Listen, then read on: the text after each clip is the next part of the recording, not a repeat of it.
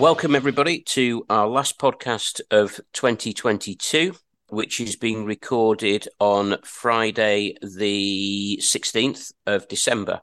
Today, I'm joined by John and uh, Robert, and we're going to take a sort of a slightly light-hearted look at 2022 and where we think things might go in 2023.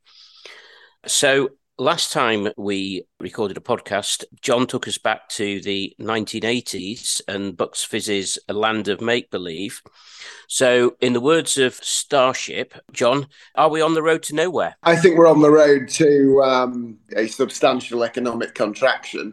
Rates went up again yesterday. Is that the ninth quarter that they've put rates up by, which is a catastrophic indictment of their utter incompetence because you should not be putting interest rates up for nine quarters on the bounce. It just shows how totally behind the curve they were and what a mess the Bank of England have made of it. Uh, but then the Fed and the ECB have done pretty much the same thing too. So I can't see that we're not going to have a substantial recession.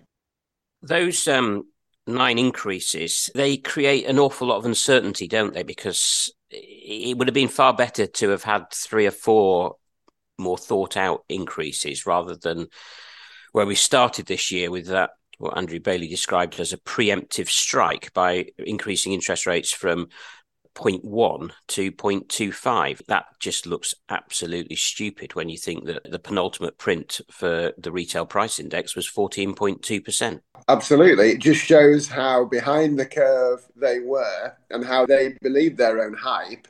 You know, they've got all these people that work for them, all these PhDs, all these agents reporting back economic intelligence from the regions of the UK, and they still came up with that.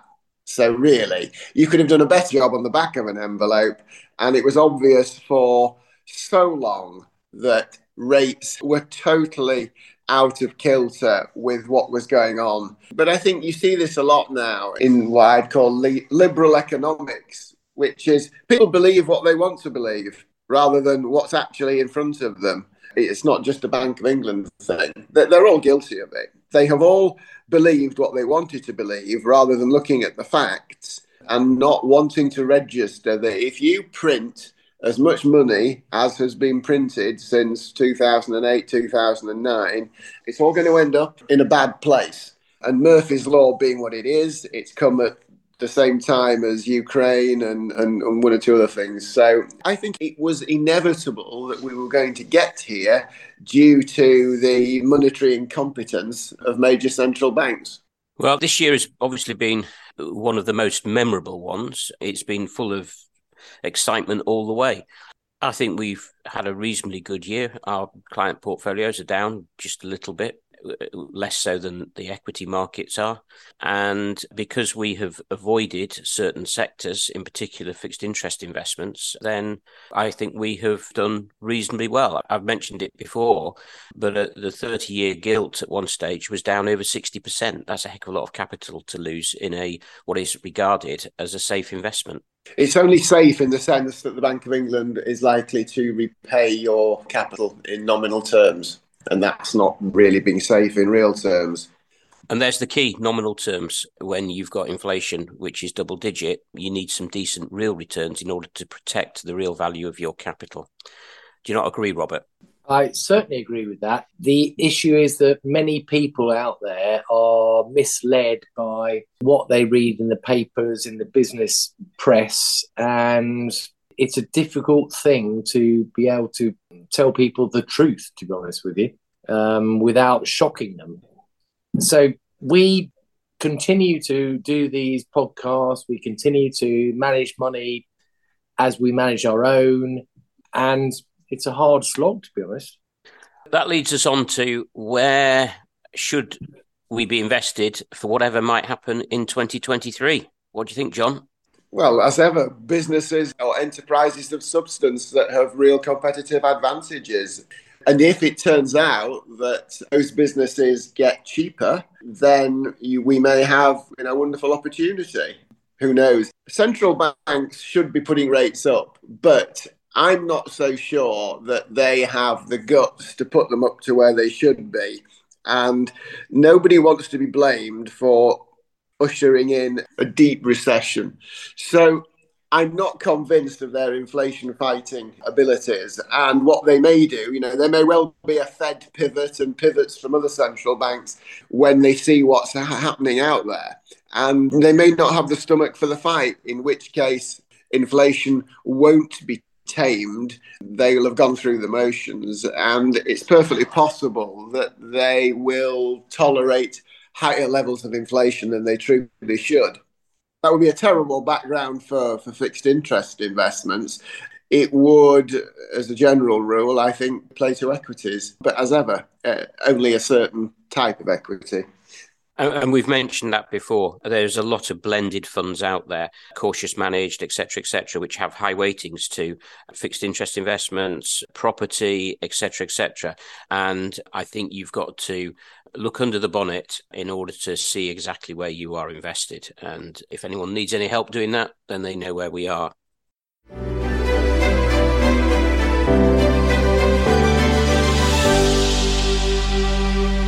I see that the Italians have now started to get upset with the ECB at the rate which interest rates are going up and the, the effect that's having on their economy.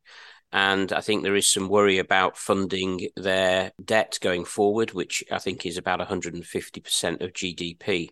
I just wonder whether you're seeing slight cracks in the European Union starting to form. And it'd be interesting to see where that leads to, and the fact that some of the central banks within Europe, I think, have got very optimistic views on inflation. They're looking to get inflation back to target of 2% by the end of 24 or 25. And I think inflation could easily remain above target for the next 10 years or so, given the elevated energy prices, etc.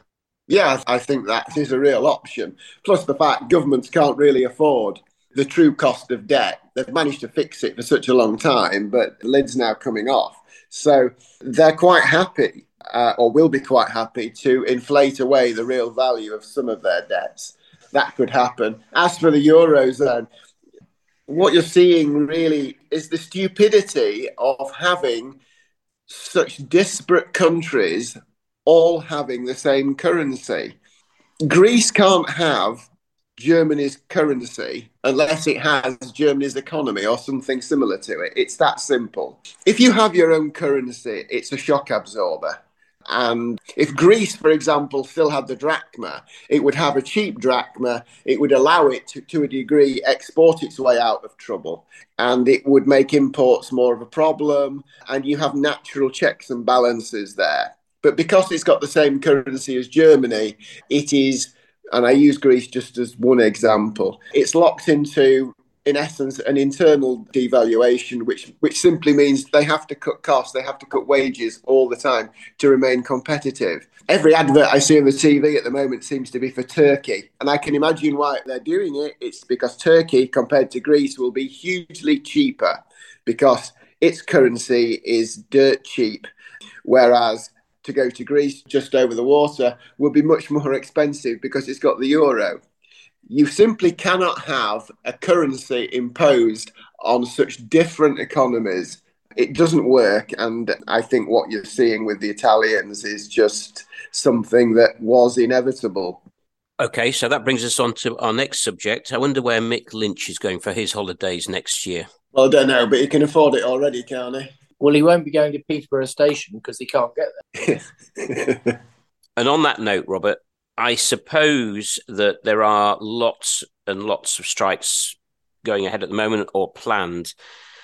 I mean, in reality, the demands by the nurses of 19.2% are cloud cuckoo land. That is not happening in the private sector by any stretch of the imagination.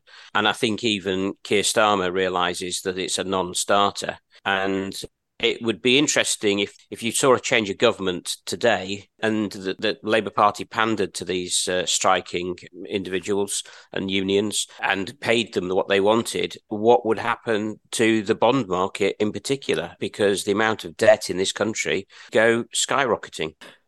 I was thinking when you when you asked me that question, the trouble is I'm of a certain political persuasion, so um, I might answer this in a particularly biased way, but you just can't conjure up money from nowhere. It just doesn't happen. So, yeah, I mean, we all get that everybody would want more money to come into their wage packet. I get that. I, I do too. So please keep working, by the way, guys. But reality is that at some point you have to say, you know, we cannot do this. We cannot keep funding the public purse. The reality is simple, and it is that the private sector pays for the public sector, and the private sector isn't giving 15% plus salary increases. So it's that simple. But also, the private sector does not provide the same size of pensions which the public sector provides. And those pension funds are worth substantial amounts of money, which most people in the private sector can only dream of. Absolutely. Absolutely. I think we three know all about that. You know, you have to save big time over your lifetime to get anywhere near the annual amount of money that a public sector pension will provide. Bottom line. Yeah, I agree with that. I think that the public sector pension is something which is going to have to be phased out over a period of time. And it's how you do that because it, it's just unaffordable. And there's a huge number of people who would fundamentally disagree with that. Or you give the private sector the equivalent. As we know, this country is skint, it's only getting worse. So these things remain or are likely to be unaffordable in the long run unless you increase the, the retirement age, which again is hugely controversial. Well, they'll, they'll have to do that's the whole thing. I'll just run out of money. Yeah, I totally agree with you, John. The bottom line is that when we get to state retirement age, it's going to be pushed forward. And when our children get to state retirement age, you know, they could be 85 before they get any dosh. Yeah, I mean, I think the state pension has to be means tested in due course. I, I just can't see any other way to do it, uh, which again is not going to be popular. A bit like turkeys voting for Christmas. We're in the foothills now of all the promises that have been made by generations of dimwit politicians who were buying votes, all their cockamamie schemes are now going to start falling apart because there just isn't going to be the resources there. And on that cheerful note, should we have a look forward to 2023 and what might happen? I do think that inflation will start to pull back a little bit. I think that it will remain elevated for longer than the central banks uh, think or calculate. I also think that interest rates will have to go up a, a little bit further after a pause. And as for the stock market, there are a lot of good companies out there who have passed on their additional costs to customers. I think that you'll see that coming through in company results, and I think hopefully uh, dividends increasing in line with inflation.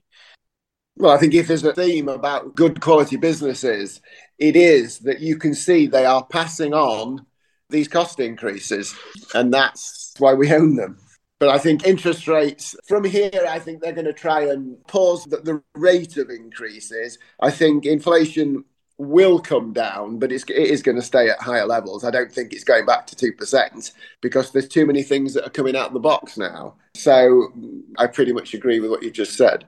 Yeah, I think it's going to be an interesting year. We've um, there'll be various things to watch. I think that uh, commercial property funds are going to be quite interesting uh, to watch. I think there'll be potentially liquidity problems there, and I think that will have a knock-on effect on some of these cautious managed funds, these blended funds, etc. And I think the obvious one to watch, as John, you've said recently in an article you wrote, cryptocurrencies.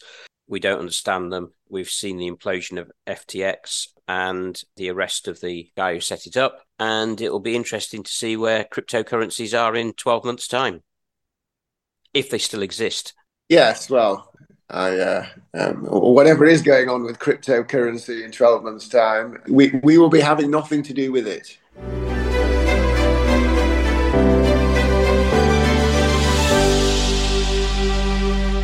Here we are, the end of 2022. And Duncan introduced this blog. He's saying we're going to have a light-hearted look. There wasn't much light-heartedness in that. I didn't think. You know, it is what it is, and I wish everybody a happy Christmas, Merry New Year. Let's hope we can all make a bit of money in the next financial year, uh, next calendar year. I recommend you to have a look at our website to check out John's articles because we talked about uh, the latest one he's written, which um, discussed cryptocurrencies, except I think we replaced the Y with the A. Happy Christmas, everybody. This material shouldn't be considered as advice or an investment recommendation. You should consult an advisor regulated by the Financial Conduct Authority prior to making investment decisions. All investments carry a degree of risk. The value of any investment or income received from it can go up as well as down, and you may not get back the amount invested. Information recorded within this podcast was accurate at the time of recording.